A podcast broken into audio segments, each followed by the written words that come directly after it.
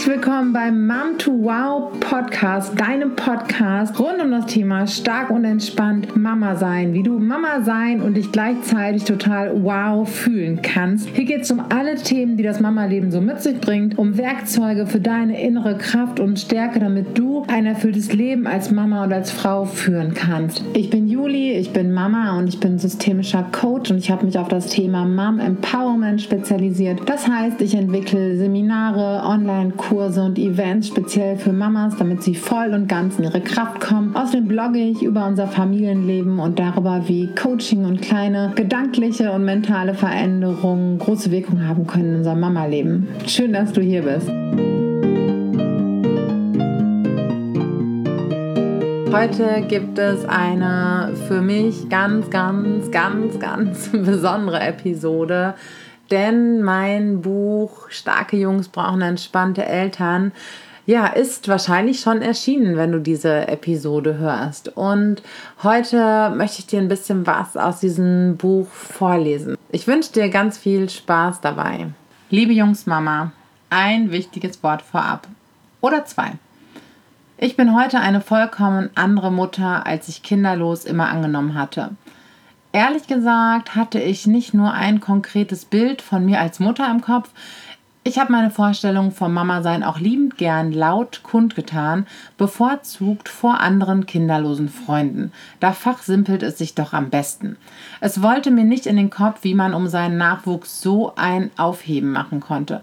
Kinder müssen doch einfach auch mal so mitlaufen, war meine Devise. Konsequent und streng wollte ich sein, damit mir bloß niemand auf der Nase herumtanzt. Dann entschieden sich unsere Zwillingssöhne dafür, in unser Leben zu treten und stellten unsere komplette Welt und meine Vorstellung auf den Kopf. Zum Glück. Ich war vom ersten Moment an fasziniert von dem tiefen Bedürfnis, für diese beiden kleinen Jungen da zu sein, sie aufzufangen und voller Liebe in die Welt zu begleiten. Ich war fasziniert von ihrer Willensstärke, von ihrer Hartnäckigkeit, von ihrem Vermögen, vom ersten Moment ihres Lebens klar zu machen, was sie möchten und was nicht. Und ich war schockiert, weil sie so vollkommen anders waren als alles, was ich von Kindern erwartet hatte. Die Zwillinge wuchsen heran und während andere Mütter entspannt in Cafés und auf Krabbeldecken saßen, hechtete ich zwei Jungen hinterher, die alles wollten und nicht einmal die Hälfte davon konnten. Die Begleiterscheinung, jede Menge Frust bei allen Beteiligten und viele Beulen. Sie kletterten auf Stühle, Bänke und Tische, ehe sie laufen konnten, Sie schliefen bis zu ihrem zweiten Geburtstag nicht ein einziges Mal durch und der Zweitgeborene brüllte sich bereits mit 20 Monaten in einem 45-minütigen Wutanfall in die Trotzphase. Ich wollte wissen, was diese beiden wilden Kerle brauchen, um sich frei, aber auch sozial kompetent zu entwickeln. Ich merkte schnell, dass ich hier nicht jeden Kampf, in den zu ziehen ich mir ursprünglich vorgenommen hatte, kämpfen kann dann wären wir alle von früh bis spät nur noch wütend, frustriert und in Tränen aufgelöst gewesen. Die Zwillinge lehrten mich zu vertrauen. Sie lehrten mich, althergebrachte Erziehungsstile zu hinterfragen, brachten mich dazu, in die Materie kindlicher Entwicklung einzutauchen, zu verstehen, was gerade in ihnen passiert, entschärft nicht augenblicklich jeden familiären Krisenherd. Doch es bringt eine Menge Frieden hinein, weil die Ängste schrumpfen, wenn wir uns informieren. Ich erfuhr am eigenen Leib, dass Familie unterm Strich nur dann glücklich und zufrieden macht, wenn ich auf mich und meine Kräfte achte. Ich lernte also auch für mich zu sorgen, damit ich die Mama sein kann, die ich für meine Söhne sein möchte. Ob mir das immer gelingt? Bei weitem nicht. Schließlich bin ich auch nur ein Mensch, eine Mama wie du. Ich habe gute Tage und solche, an denen meine Nerven sich anfühlen, als hätte sie jemand mit einer groben Drahtbürste bearbeitet. Dauerhafte Gelassenheit grenzt schließlich an Leblosigkeit. Doch mittlerweile habe ich viele Strategien entwickelt, mich selbst immer wieder zu stärken, mental und körperlich. Ich habe gelernt, gut für mich zu sorgen, um unseren Alltag stemmen zu können. Ich habe begriffen, dass meine Selbstfürsorge in meiner Verantwortung liegt. Denn wilde Jungs brauchen gelassene Mütter und solche, die verstehen möchten, was in ihnen vorgeht. Auf der Suche nach Antworten und Lösungen bin ich in den vergangenen Jahren auf einige Bücher gestoßen, die in mir ein befremdliches Gefühl hinterließen. Sie lasen sich, als sei der Begriff Junge eine Diagnose und das Wesen unseres männlichen Nachwuchses an sich das Problem. Es widerstrebte mir, meine Söhne zu konditionieren und mit strenger Hand zu führen. Das musste doch auch anders gehen, dachte ich mir. Ich wurde und werde nicht müde, Wege zu finden, stets unsere Beziehung in den Vordergrund zu stellen, uns eine gute gemeinsame Basis zu schaffen, die mich nicht vollkommen auslaugt, die meinen Söhnen gleichermaßen Halt und Freiraum gibt. Ich erlebe, dass es sich auszahlt und sie sich zu mitfühlenden sozialen Menschen entwickeln, ohne dabei sich selbst zu verlieren. Ob das immer einfach und friedvoll ist? Nein, aber unser Leben ist eben wie unser Herzschlag, ein Auf und Ab, denn mit dem Gleichmaß kommt die Nulllinie und es ist vorbei. Gemeinsam mit den Kindern entwickelt sich auch meine Erziehung immer weiter. Es gibt keine universellen Lösungen, denn jedes Kind ist einzigartig. Genauso wenig möchte ich strenge Kategorien wie typisch Junge und typisch Mädchen eröffnen, denn all unsere kleinen Individuen lehren uns jeden Tag, dass diese nicht greifen. Gleichwohl neigen viele Jungen zu körperlicher Wildheit, starken Gefühlen, hoher Energie und vor allem zu hoher Lautstärke. Wir leben bedingt durch Medien und Gender Marketing in einer Gesellschaft, die sehr schnell Schubladen für gewisse Verhaltensweisen und Vorlieben bereithält.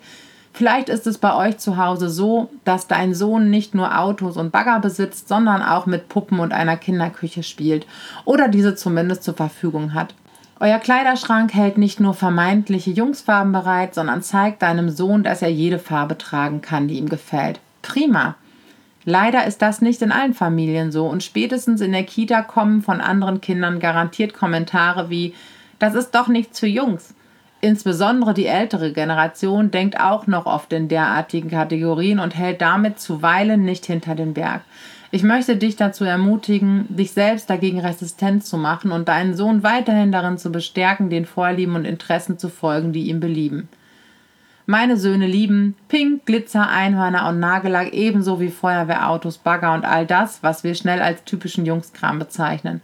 Sie folgen dabei dem, was sie zu Hause und in ihrem Umfeld erleben. Und mein Mann und ich sind bemüht, sie darin nicht zurechtzustutzen, sondern ihnen größtmögliche Freiheit zu ermöglichen. Sie sind außerdem wild und laut, aber eben auch zart, sanft und liebevoll. Ich bin davon überzeugt, dass es keinen Einfluss auf ihre Männlichkeit hat, wenn sie rosafarbene Haarspangen tragen und Schuhe in lila bevorzugen. Es stellt sich ja ohnehin die Frage, was Männlichkeit und Weiblichkeit überhaupt ausmacht und wer diese Regeln macht. Darüber hinaus tragen wir alle, egal ob Frauen oder Männer, immer beide Anteile in uns. Wir brauchen sie und sollten sie nicht bekämpfen, weder bei uns noch bei unseren Söhnen. Schauen wir nicht auf unsere Vorstellung davon, wie Jungen angeblich sind, konzentrieren wir uns lieber darauf, was sie brauchen, um zu selbstbewussten, mitfühlenden Männern heranzuwachsen. Denn Jungen sind nicht das Problem. Es kann passieren, dass unsere Gesellschaft sie zu einem Problem macht weil sie ihnen nicht das bietet, was sie brauchen. Liebevolle Begleitung, starke Vorbilder, Freiheit und Halt, so wie alle Kinder. Das erwartet dich in diesem Buch. Dieses Buch soll für dich vor allem praktisch sein. Deshalb orientiert sich sein Aufbau an einem durchschnittlichen Tagesablauf, der natürlich von dem in deiner Familie abweichen kann. Wir schauen gemeinsam auf die Situationen, die dich den letzten Nerv kosten können, ergründen, was dahinter stehen kann und blicken auf alltagserprobte Lösungsvorschläge, die alle aus dem Umfeld von Jungen und ihren Familien stammen. Ich wünsche dir, dass dieses Buch dir dabei hilft, die Spannung aus deinem Alltag zu nehmen, ihn also zu entspannen und die Beziehung zwischen dir und deinem Sohn zu vertiefen, damit ihr später gemeinsam in eine Schatzkiste vieler wunderschöner Lebensmomente blicken könnt. Der Morgen.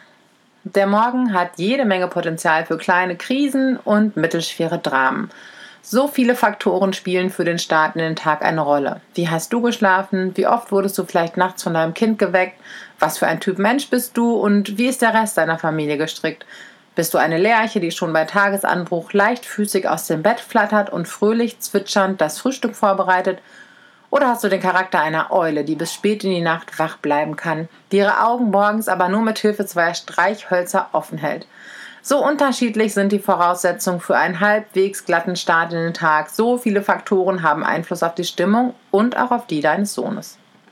Je bewusster dir deine eigenen Charakterzüge und Bedürfnisse, aber auch die deines Kindes sind, desto besser kannst du dich auf den Start in den Tag vorbereiten. Gleichwohl wir Mütter ja eines wissen. Mit der Planbarkeit ist es im Familienalltag so eine Sache. Deswegen empfehle ich dir zwar die Eckpfeiler des Morgens grob zu stecken, aber ausreichend Luft zu lassen für die Dinge, die einfach passieren. Für vergessene Hausaufgaben, verschwundene Lieblingskuscheltiere, verweigerte Socken und umgestürzte Milchbecher. Oft läuft es am glattesten, wenn du ein wenig locker lässt und wenn du nicht auf der festen Abfolge der Dinge, die zu tun sind, bestehst, sondern deinem Sohn Vertrauen und Entscheidungsspielraum schenkst. Kinder spüren es, wenn wir ihnen etwas zutrauen und wachsen daran enorm. Und spielt es wirklich eine so große Rolle, ob sich ein Kind zuerst anzieht und dann frühstückt oder umgekehrt? Häufig sind es unsere Erwartungen, unsere inneren To-Do-Listen, die uns das Leben schwer machen und Druck erzeugen. Diesen Druck geben wir oft eins zu eins weiter und bekommen dann postwendend vom Nachwuchs den Spiegel vorgehalten. Ich weiß, wie stressig es ist, wenn man morgens pünktlich an der Kita, der Schule und bei der Arbeit sein muss. Wir tun uns einen riesigen Gefallen, den Morgen so zu gestalten, dass er uns langfristig nicht komplett den letzten Nerv raubt und wir noch ausreichend Kraft für den Rest des Tages haben. Wie du so gut wie möglich mit deinem Sohn durch das wilde Gewässer eines Morgens mit all seinen Untiefen kommst, das schauen wir uns jetzt an. Denn wo eine Krise ist, ist auch eine Lösung. Hole dir Kraft für den Tag. Am besten alleine. Verschaffe dir einen Vorsprung. Stehe früher auf als alle anderen, mindestens aber als dein Sohn bzw. deine Kinder. Wenn du es so einrichten kannst, dass du am Morgen schon 30 Minuten für dich hattest, beginnst du deinen Tag unter komplett anderen Voraussetzungen. Versprochen. Routinen und Rituale geben nicht nur deinem Kind Sicherheit und Struktur, auch dir helfen sie dabei, bei Kräften zu bleiben. Finde heraus, was dir morgens gut tut, was du brauchst, um einen Morgen zu verleben, an dem du das Maß an Geduld und Ruhe hast, das dein Sohn von dir fordert. Und ich bin mir sicher, das ist oft viel. Tipp das entspannt dich. Achtsam in den Tag starten. Starte mit einer kleinen geführten Meditation oder Achtsamkeitsübung in den Tag. Das ist längst nicht mehr nur ein Mittel für Menschen, die nach Erleuchtung streben. Es ist wissenschaftlich erwiesen, dass Meditieren genauso stressabbauend wirkt wie Sport, wenn das keine gute Nachricht ist. Es gibt zahlreiche Apps mit kostenlosen Angeboten. Ich garantiere dir, wenn du einfach ein paar Minuten ruhig auf deinen Atem und deinen Körper geachtet hast, bist du schon nach kurzer Zeit viel gesammelter und energiegeladener. Mache vielleicht ein paar Dehnübungen, um deinen Körper zu wecken. Trinke in Ruhe einen Kaffee oder Tee. Freue dich über eine Zeit im Bad, in der noch niemand die Tür aufreißen etwas von dir möchte. Vielleicht liest du ein paar Zeilen, schreibst auf, wofür du in deinem Leben dankbar bist oder guckst einfach nur ein paar Minuten aus dem Fenster. Was auch immer dir Kraft gibt, mach es zu einer Gewohnheit. Das ist das feste Fundament deines Tages, das dich die Stürme mit deinem Sohn viel gelassener überstehen lässt. Und wenn es mal nicht klappt, auch nicht schlimm. Dann eben wieder am nächsten Morgen. Am leichtesten fallen uns allerdings Dinge, die wir tun, ohne großartig darüber nachzudenken. Schon nach wenigen Wochen wird deine Morgenroutine zu einer festen Gewohnheit geworden sein. So viel erstmal an dieser Stelle ein kurzer Auszug aus meinem Buch, das heute Freitag, 21. Februar im Handel erhältlich ist. Und ich freue mich so sehr über alle Unterstützung, die ich bislang schon bekommen habe von Lesern, von Bloggerkollegen. Und ja, ich möchte von ganzem, ganzem Herzen Danke sagen und äh, nicht nur für eure Unterstützung bei diesem Buchprojekt und ähm, ja, sondern einfach für die gesamten letzten, mittlerweile sind es tatsächlich fünf Jahre Bloggen, Instagram, mittlerweile Coaching, Events und Workshops. Das war das Baby, das dazu auch seine Meinung abgegeben hat.